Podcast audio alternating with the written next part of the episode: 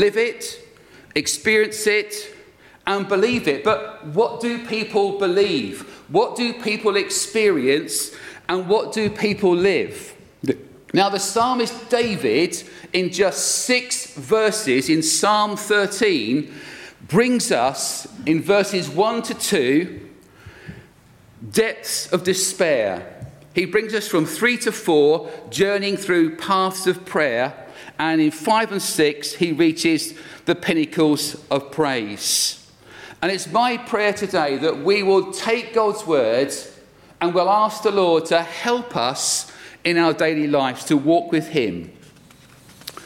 Psalm 13 is known as a howling prayer.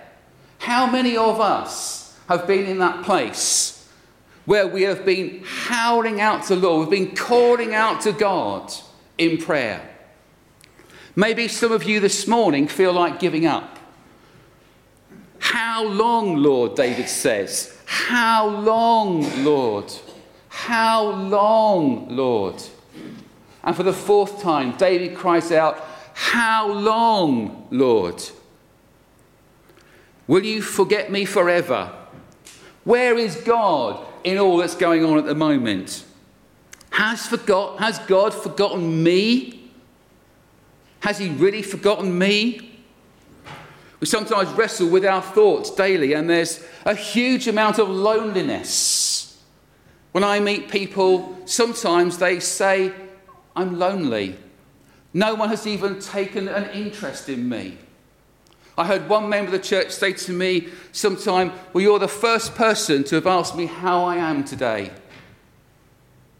Can I encourage you as a church? And can I encourage you individually?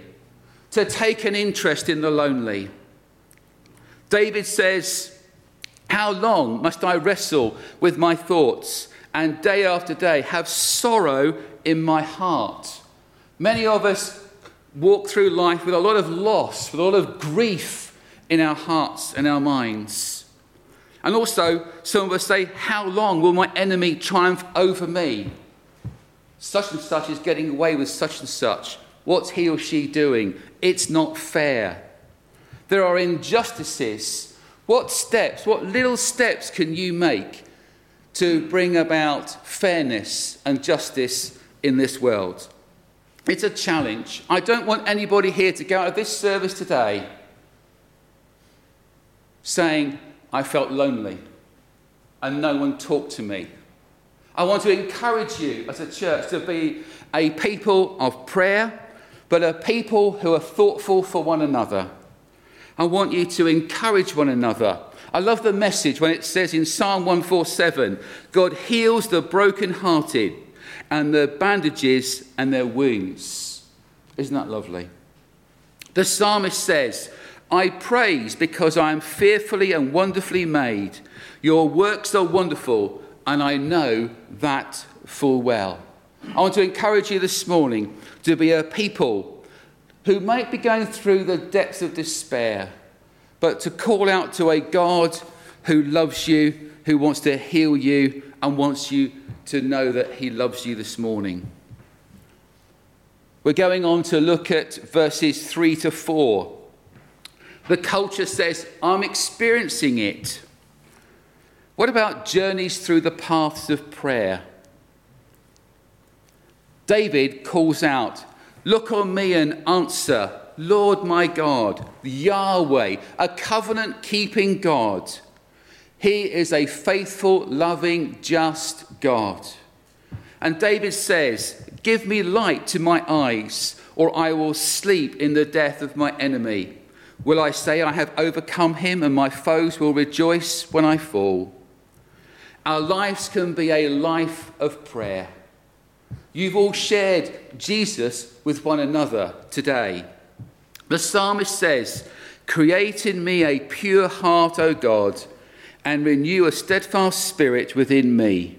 Do not cast me from your presence or take your Holy Spirit from me. Restore to me the joy of your salvation and grant me a willing spirit to sustain me. After the service, we're going to have a time of ministry and prayer.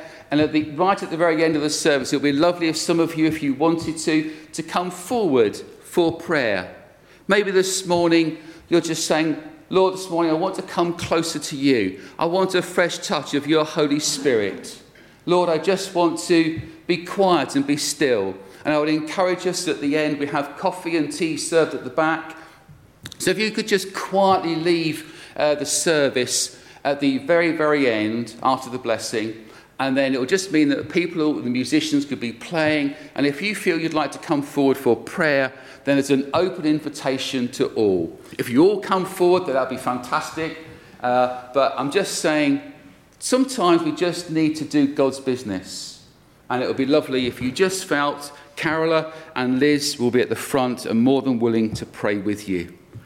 But how about applying God's word to our lives? Can we really pray unceasingly?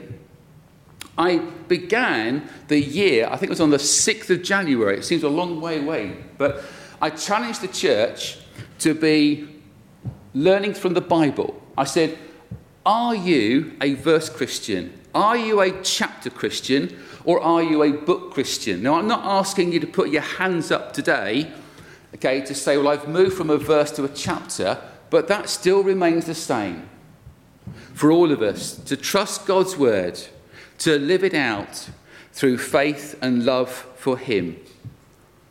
How is it with you in your daily Bible reading? How is it with you in your prayer life? Can we say the Lord's Prayer each day? When you wake up, I am guilty of actually sometimes waking up and turning to my iPad before the Bible.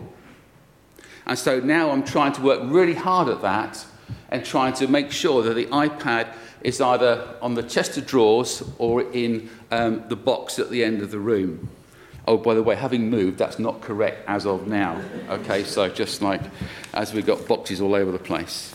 However, we need to experience God's love. Working towards verses 5 and 6, I read recently that in our lives we have monuments of grief and joy. And I would like to introduce a third element. I personally think that church should be fun. I really do. And you might say, well, just a minute, Ian, of course church is fun. But it should be fun. We should have a minister of funness, you know? Um, and yeah, you're laughing. But in actual fact, Rend Collective have literally just brought out a CD, and one of their songs for kids is entitled Fun you should actually go and look at the YouTube clip. I don't get any advertising revenue for broadcasting Rend Collective Kids, but I tell you, it's absolutely brilliant. Rend Collective Kids, all right? Look it up, okay? And there's a song called Fun. If you don't laugh, I can't give you a refund I'm not making any promises, okay? But, you know, it should be fun. We should be able to laugh together in the church.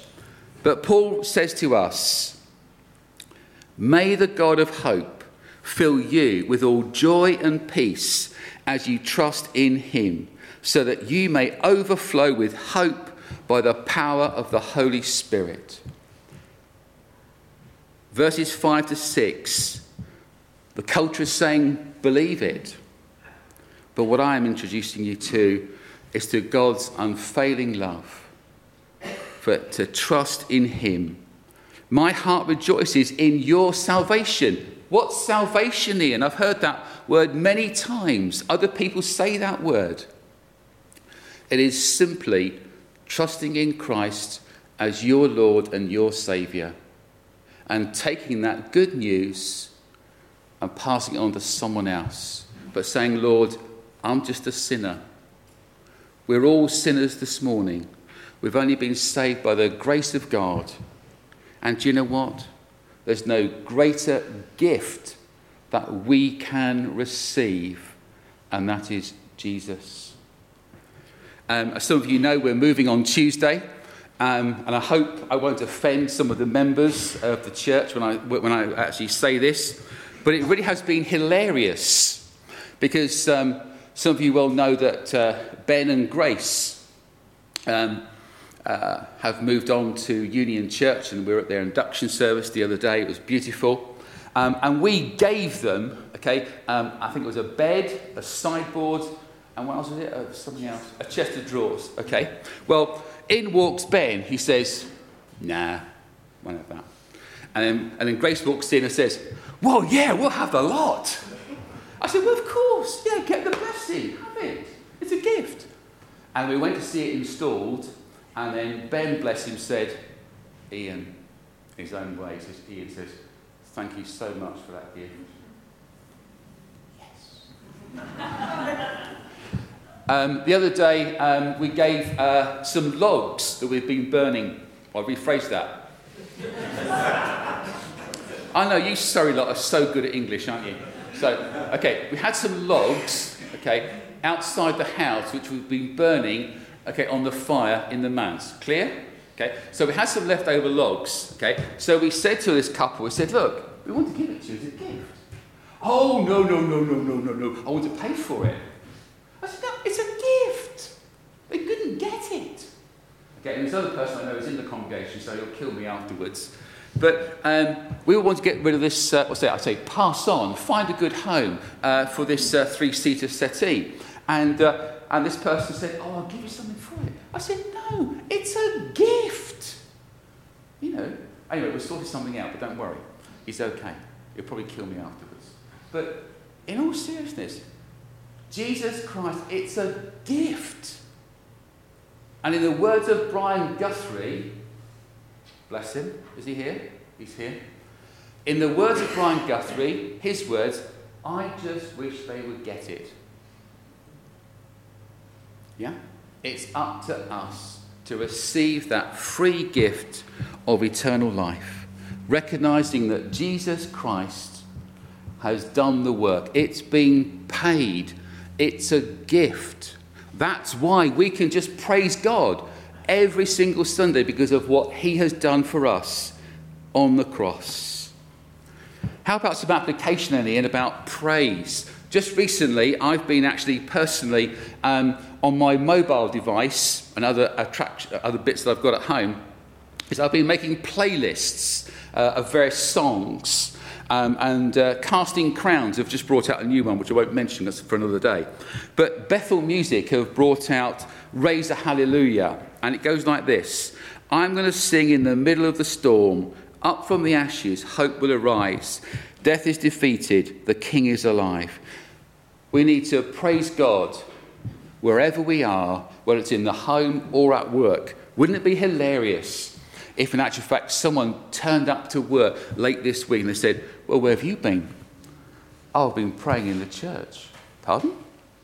I've been praying in the church for our community. I've been praying in the church, okay, for Christ to be known in this land. So, pinnacles of praise.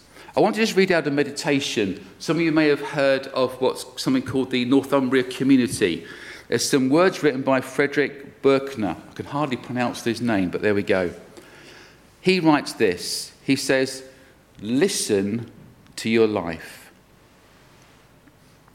See it for the fathomless mystery that it is, in the boredom and the pain of it, no less than in the excitement and the gladness touch, taste, smell your way to the holy and the hidden heart of it. Because in the last analysis, all moments are key moments, and life itself is grace.